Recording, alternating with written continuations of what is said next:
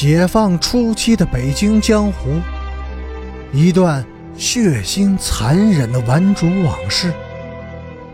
欢迎收听《北京教父》第一百三十九集。边牙军家的门被整个的从门框上撕了下来。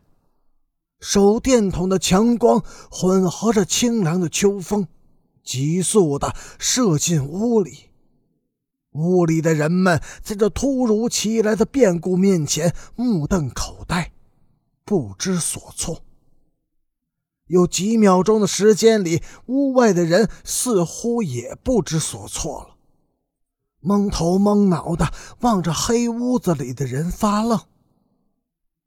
但是愣了仅仅是几秒钟，随后无数的砖头和石块，携带着强烈的憎恶与仇恨，刮风般的砸向屋里的人们。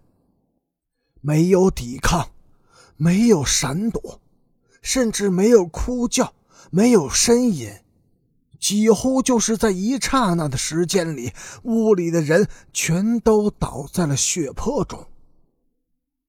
公鸡停下来时，那架破旧的挂钟从墙上掉了下来，发出一声沉闷的、破碎的轰响，余音缭绕，在黑暗、烟尘和血腥气中飘荡。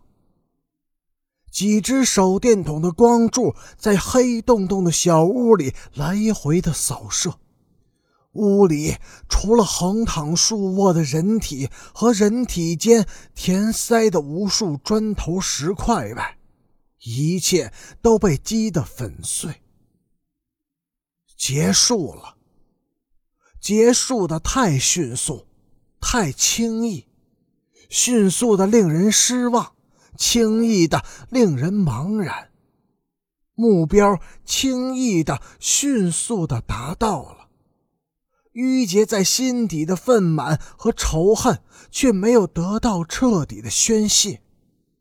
一切参加摄政王行动的人后来说，在那一刻，我们突然意识到，我们需要的不是目的，而是过程。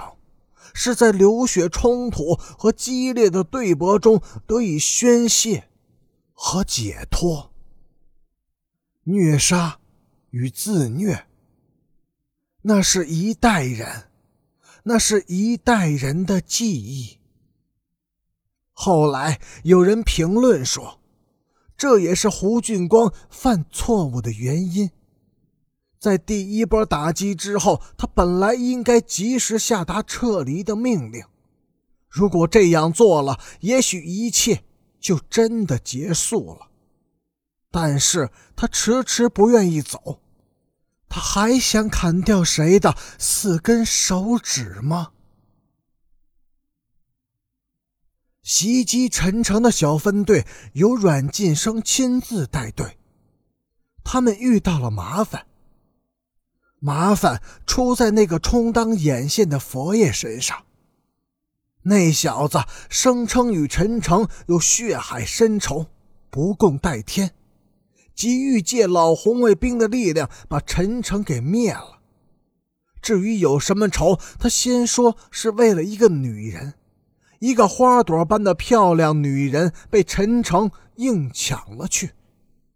以后又说是为了一笔钱。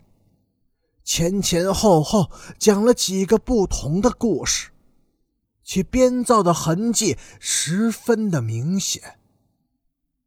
这本来是一个很容易看出来的破绽，但却被阮晋生给忽略了。凭着他的精明，他本来不应该犯这种低级的错误。他只是觉得说谎是顽主的习性。这个佛爷可以不必有什么理由，只要他能把老红卫兵们带到陈诚家，就可以了。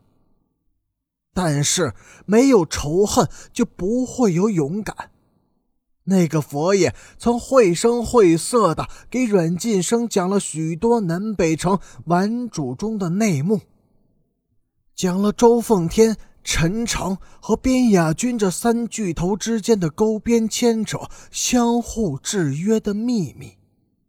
这使阮晋生产生了极大的兴趣。边雅军和陈诚，在他们意见不合时，听谁的？阮晋生问：“各行其事，两不相涉。”佛爷说：“这样的话会发展成对抗、火并、两败俱伤的。”“还不会，边爷仁义，陈爷明理，真有过不去的沟沟坎坎时，一般都是边爷让步。”这下明白了。阮晋生心里想着。后来，阮晋生又向佛爷打听了许多别的事儿，诸如潜入风雄家行凶的神秘杀手，他究竟是谁呢？